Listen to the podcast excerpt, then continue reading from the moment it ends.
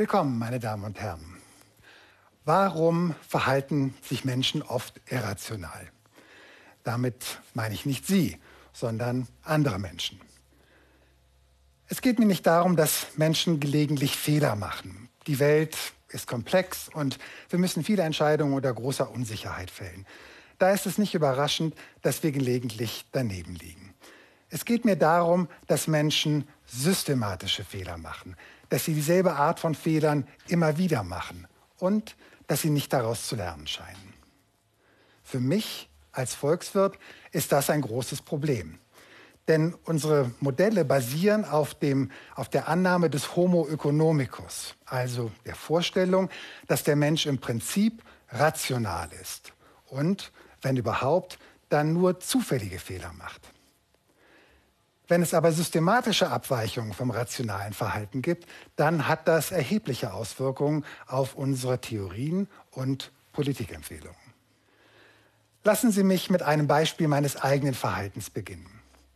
Ich habe 1998 meine ersten Aktien gekauft. Damals gab es noch nicht viel zu investieren und ich habe alles in Daimler-Aktien gesteckt. Eine Daimler-Aktie hat damals ungefähr 90 Euro gekostet. Kurz danach wurde die Fusion mit Chrysler bekannt gegeben. Ich fand, dass das keine so gute Idee war und hätte am liebsten gleich wieder verkauft. Aber da war der Kurs schon auf 80 Euro gefallen. Also habe ich erst einmal gehalten. Dann fielen die Kurse weiter auf 70 Euro, 50 Euro bis auf 35 Euro. Und obwohl ich die ganze Zeit pessimistisch war und geglaubt habe, dass die Kurse eher weiter fallen als wieder steigen werden, habe ich nicht verkauft. Warum nicht?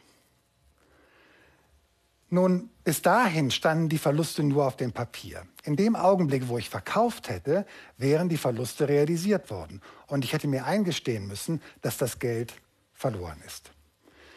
Solange ich die Aktien gehalten habe, konnte ich mich an die Hoffnung klammern, dass es vielleicht doch wieder aufwärts geht.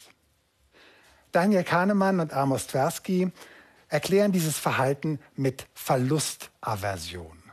Sie haben festgestellt, dass Menschen Verluste deutlich stärker gewichten als gleich hohe Gewinne. Das ist inzwischen in zahlreichen Studien untersucht worden und gilt jetzt als eines der am besten dokumentierten Phänomene der Verhaltensökonomie. Auch in meiner Forschungsgruppe an der Universität München arbeiten wir an solchen Studien. Wir laden Versuchspersonen in unser Experimentallabor ein und stellen sie vor reale Entscheidungssituationen, bei denen sie Geld gewinnen, aber auch Geld verlieren können.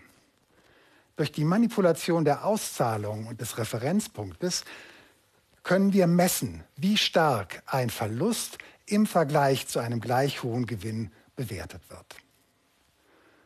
Wir haben gerade eine Metastudie abgeschlossen, in der wir 133 Studien aus der Psychologie, der Ökonomie, der Medizin und anderen Wissenschaften zusammenstellen. Die große Mehrheit dieser Studien zeigt, dass wir Verluste etwa 1,8 bis 2 Mal so stark gewichten wie gleich hohe Gewinne.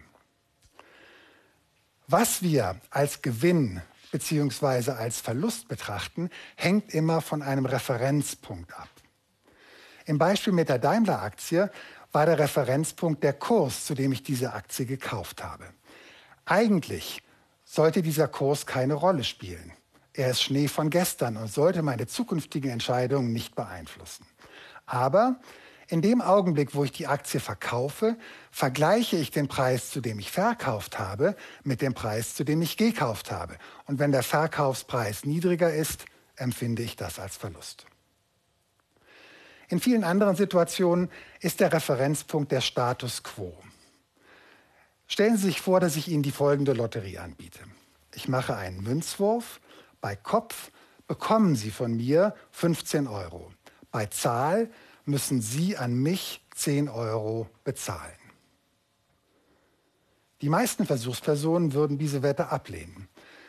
Sie empfinden den möglichen Verlust von 10 Euro doppelt so stark wie den möglichen Gewinn von 15 Euro und lassen sich darauf nicht ein.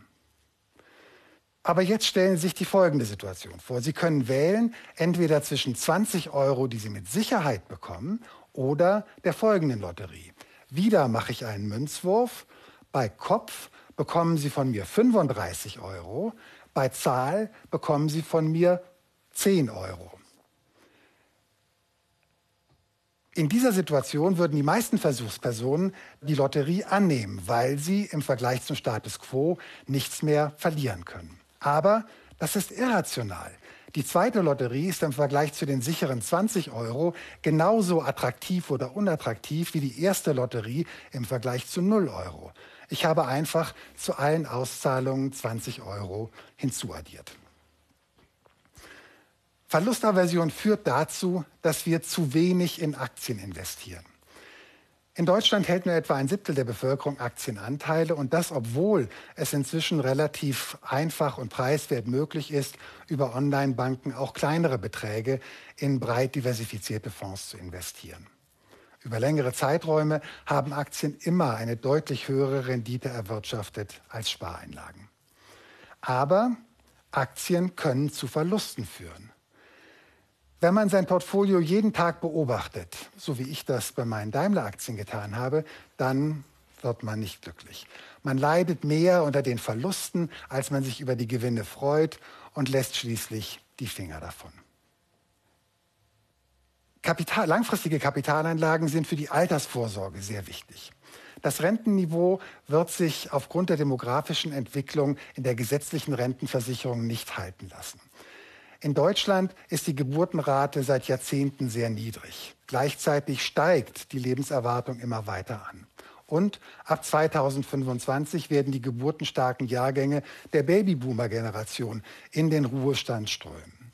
All das wird sich deutlich auf die Rente auswirken. Wenn die junge Generation ihren Lebensstandard halten will, muss sie auch privat vorsorgen.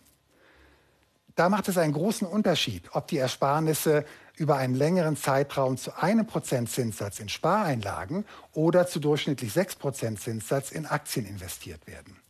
Deswegen ist es so wichtig, einen Teil seiner Ersparnisse, nicht alles, über einen langen Zeitraum, 20 bis 30 Jahre, in Aktien zu investieren. Woher kommt jetzt diese Aversion gegen Verluste?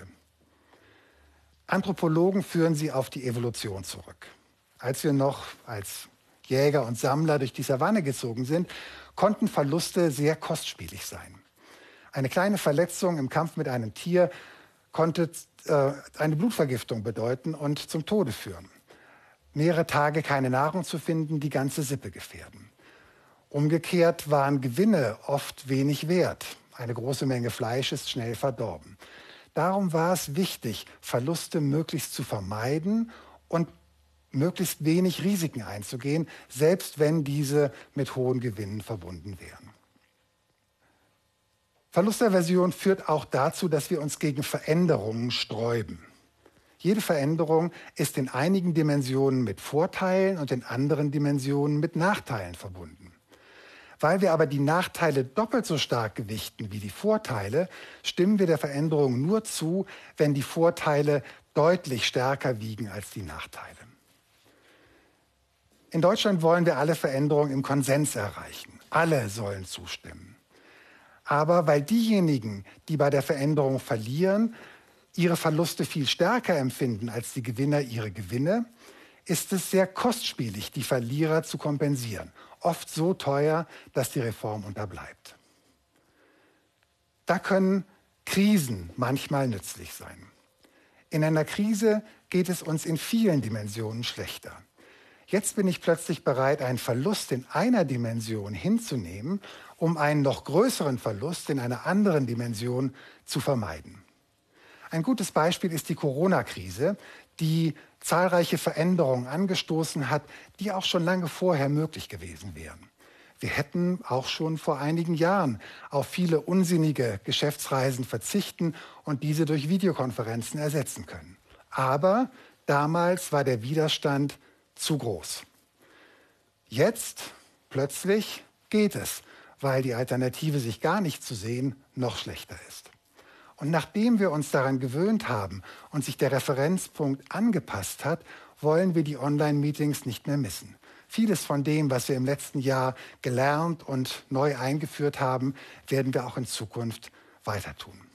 In meiner eigenen Forschung äh, beschäftige ich mich mit der Frage, warum Veränderungen oft in Schüben erfolgen.